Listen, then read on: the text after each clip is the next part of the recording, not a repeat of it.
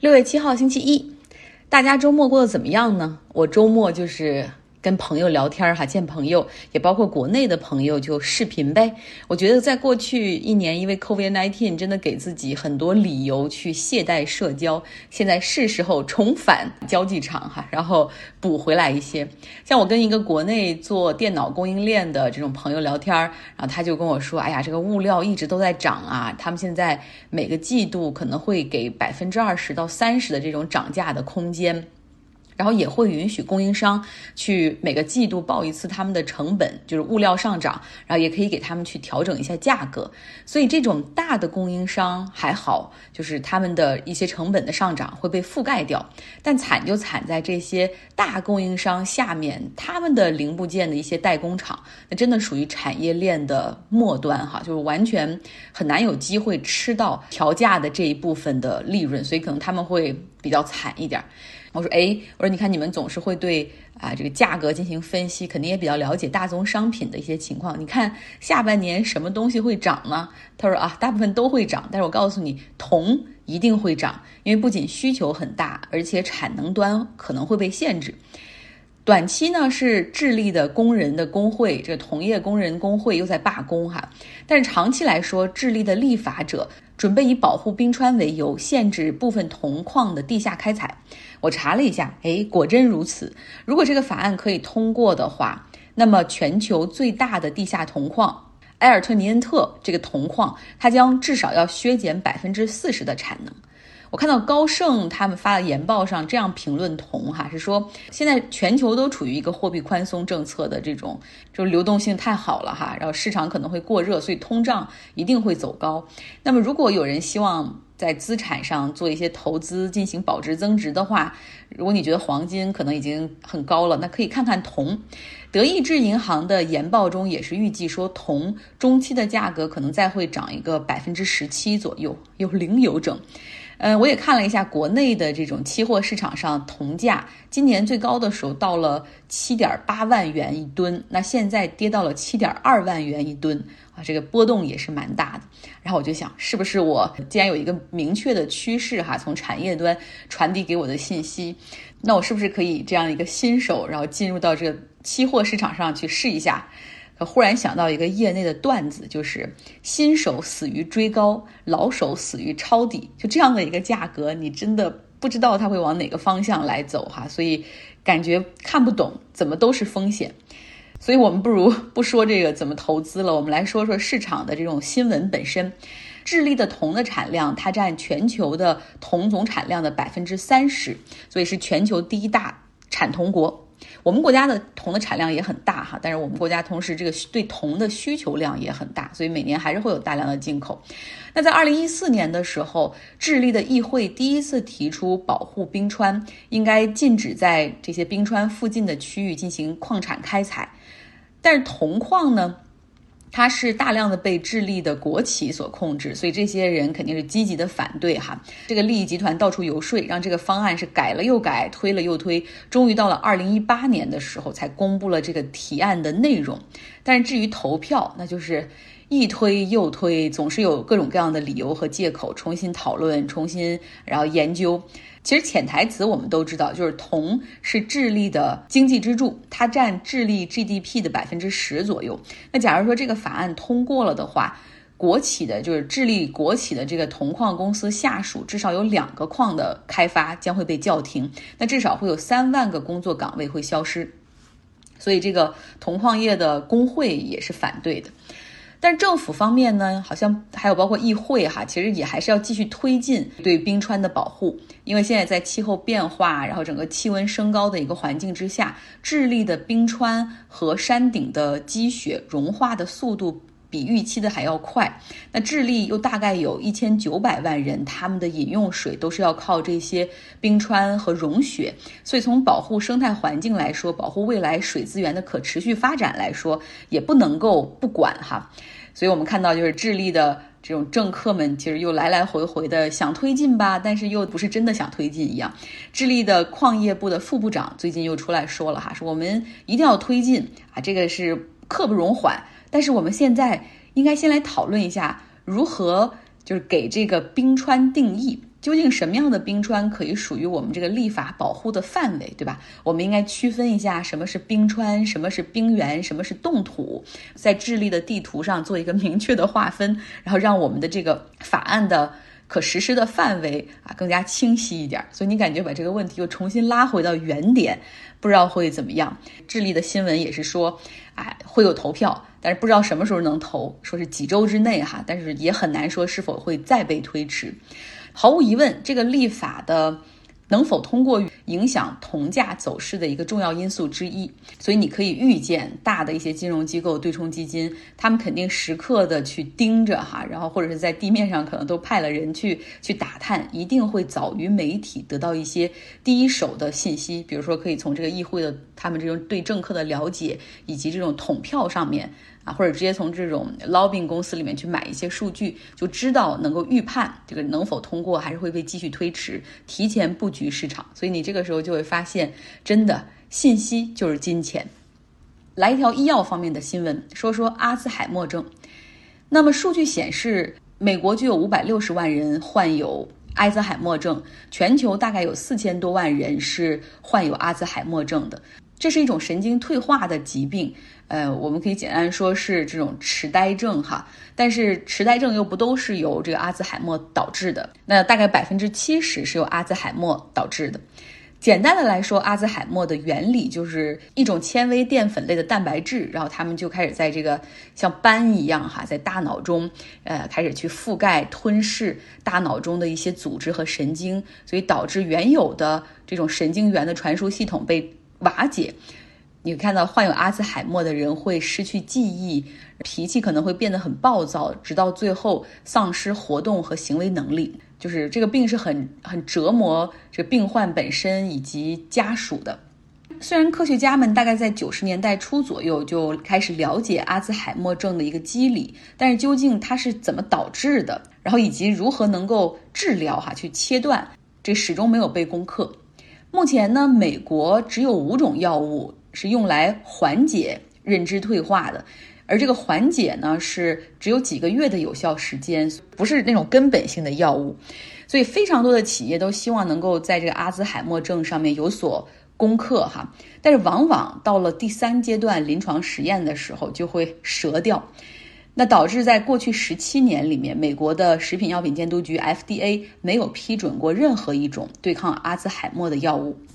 那现在呢，一款被寄予厚望的药物哈，Aducanumab 这个药物的申请材料就放在了 FDA 审批委员会的桌上。哦，对，在这儿要稍微感谢一下，就是我有的时候读音读不对的时候，经常会有朋友然后在留言里面去帮我指正哈，非常感谢。比如说这个芝加哥，我以前说成了 Chicago。呃，其实应该是 Chicago，感谢指正。然后另外前两天说那个网上的那种火热的热图或者被散户热门股，我说的是 Mimi，其实应该是 Meme，所以感谢感谢大家的指正。OK，说回到这个新闻本身哈。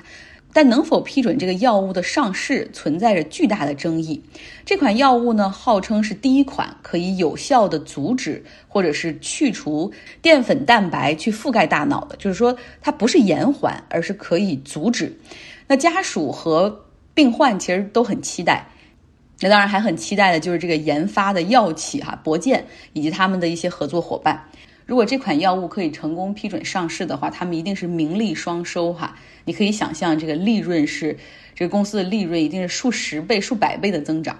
但是呢，在阿兹海默领域研究的这些很多专家大拿以及 FDA 独立委员会中，有很多很多反对的声音。反对的原因哈有两点，第一个就是临床的数据实在太糟糕了，就是有效率打上大大的问号。第二个原因就是副作用还可能很大，就是不一定好使，但是可能还会有很糟糕的副作用。南加州大学的阿兹海默研究所的主任，他就参与了这个临床实验的协助，他给出的结论就是说不能够批准，因为有效率太低，不能够真实的去就是满足病患的要求。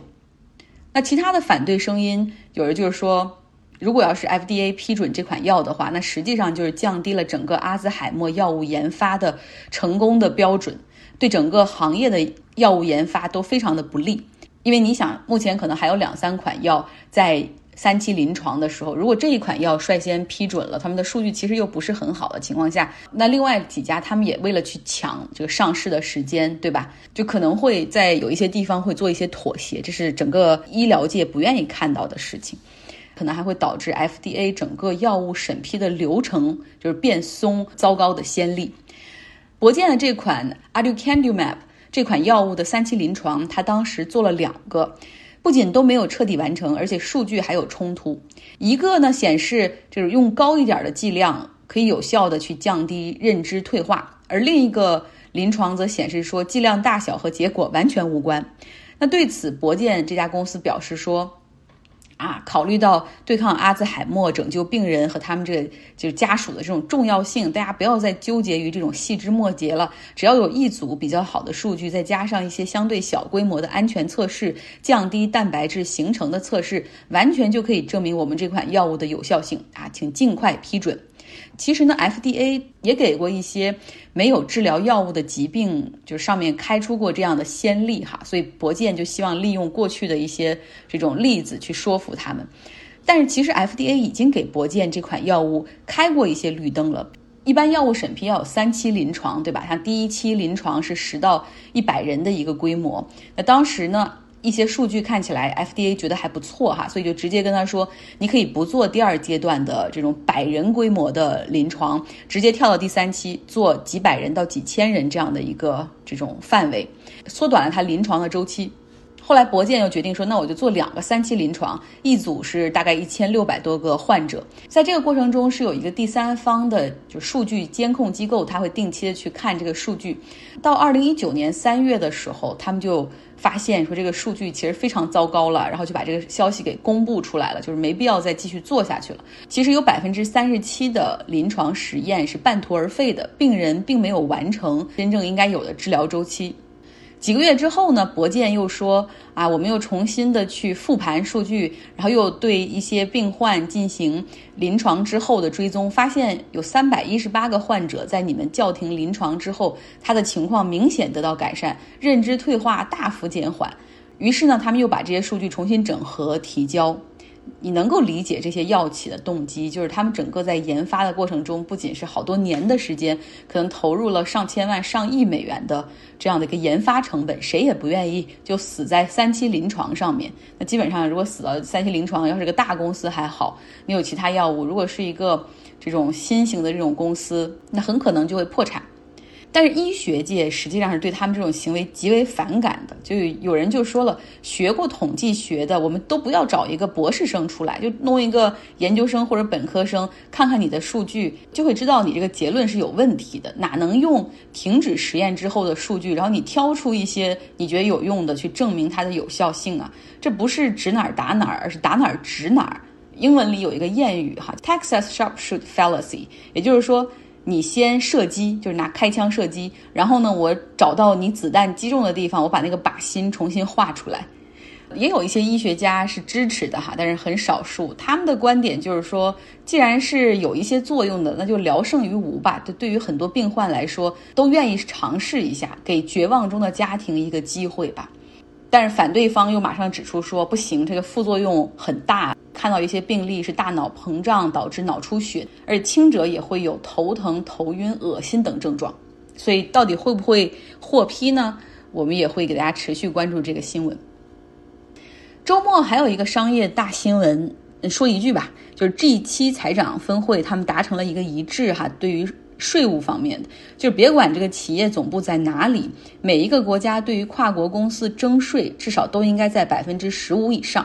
其实这就避免了这个发达经济体这七个国家之间去搞税务竞赛，吸引企业总部所在。比如说，我们知道，假如说美国它过一段时间很可能会加税嘛，企业税。那加了以后，那英国完全可以说，我我现在这边降企业税，我降到百分之十五，你们可以来我这儿弄总部哈，因为你现在反正远程啊，也也不成问题。所以不搞这种税务竞赛了，大家啊都是希望能够提高点税收嘛，对吧？另外一个条款加进去的就是说，针对互联网的这些跨国公司，像亚马逊、Facebook、谷歌、抖音这些，他们完全可以远程。比如说，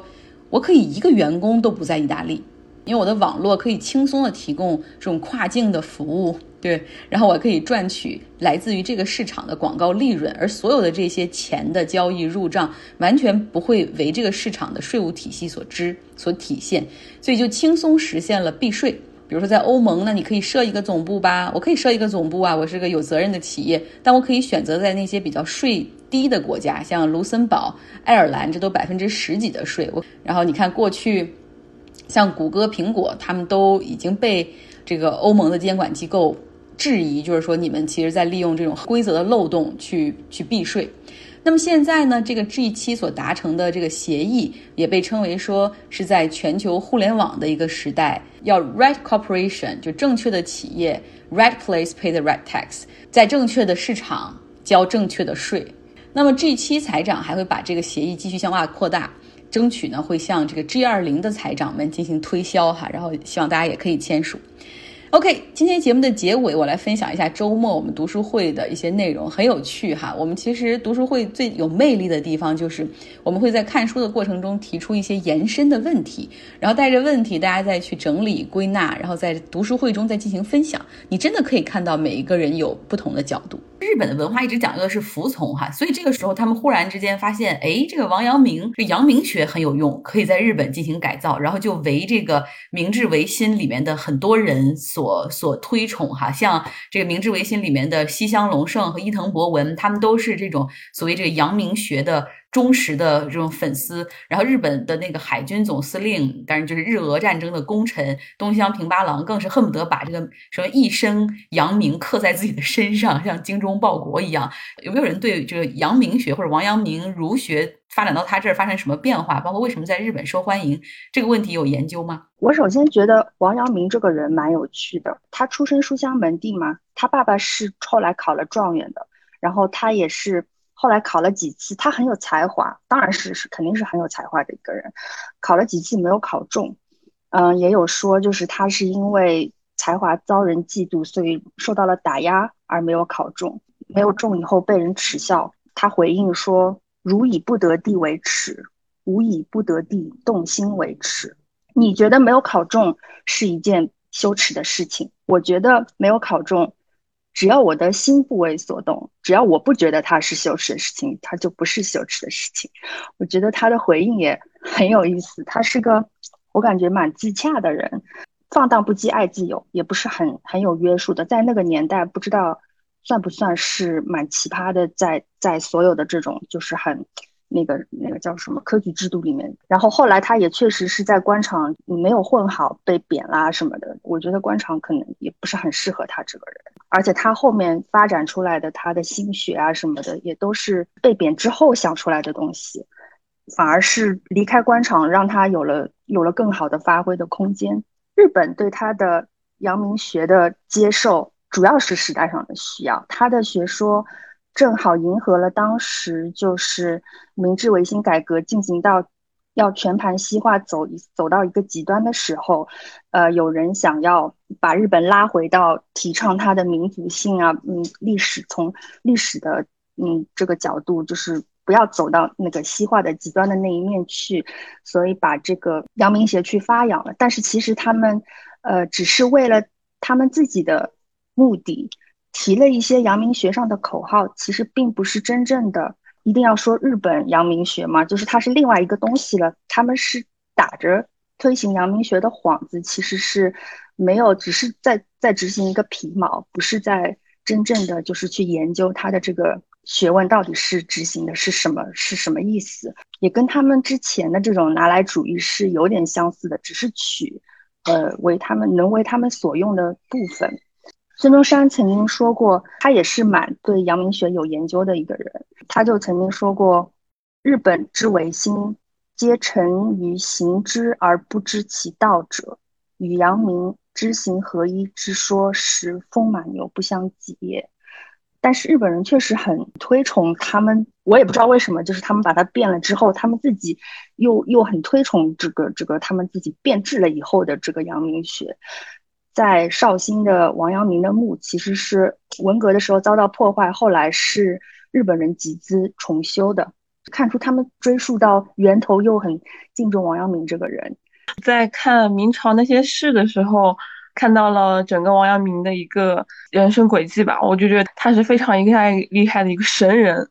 我觉得小优讲的非常非常的好，我就是想推崇一下王阳明，我觉得他真的非常厉害，文武兼修。他在那个十几岁的时候吧，他那时候他觉得他觉得读书救不了天下，然后他觉得他要去边境，然后去。呃，打仗，然后他开始练弓箭，他还真的跑去了边疆去参从军，然后打了一年多，然后才回来。我觉得他就是有那种想做就做，他的执行能力非常的高。然后小刘刚刚那时候说到他不适合官场，我也觉得，因为他整一个呃人生的轨迹下来，就是说他在中央的时候他是无法发挥他的，然后他反倒是到了地方政府，然后让他自由发挥的时候，他可以。呃，龙场悟道，悟出他的那个整一个心学，然后还能就是格物致知啊，然后能引用他的整一个学说，然后去实操，然后去打败当时的一个造反的那个王爷。他的整个心学，他的实际上就是知行合一嘛。他其实很重要的一个地方就是说，他的理论是能实践的，能落地的。我觉得这个可能是当时日本人觉得可能是需要这样一个东西。现在大家都在说工匠精神嘛，就是传自于呃来自于日本嘛。之前我大概查了一下关于王阳明，就是呃日本的那个呃稻盛和夫嘛，他是蛮推崇王阳明的，然后他也推崇了就是呃一种工匠精神。当然我我不知道是不是工匠精神也是来自于王阳明的，可能就是那种格物的精神吧。就是王阳明不是动不动就。格物嘛，然后一隔隔上几天，隔到自己都病倒了，隔到自己都忘了自己该结婚入洞房了，是不是这种说格物精神就是就是这种所谓工匠精神的源头啊？不知道啊，开玩笑。当然，我我我也查了一点，其实我对王阳明也非常的不了解，然后就是发现就是原来的儒学好像强调的是忠诚，对吧？你就要忠诚，然后不要以下克上，你要忠于你的领主等等。但是王阳明的学说里强调良知，就是说你想的可能就是对的，可能就会对这个国家有利。所以这些明智的这种寡头们觉得，哎，这个可以用。你看我们倒木的时候，我们所以以下克上，对吧？我们给自己的这种行为加上了一层啊，好像道德的外衣，对吧？我的良知也很重要，我要救这个国家也很重要。好了，非常感谢大家，希望您有一个愉快的周一。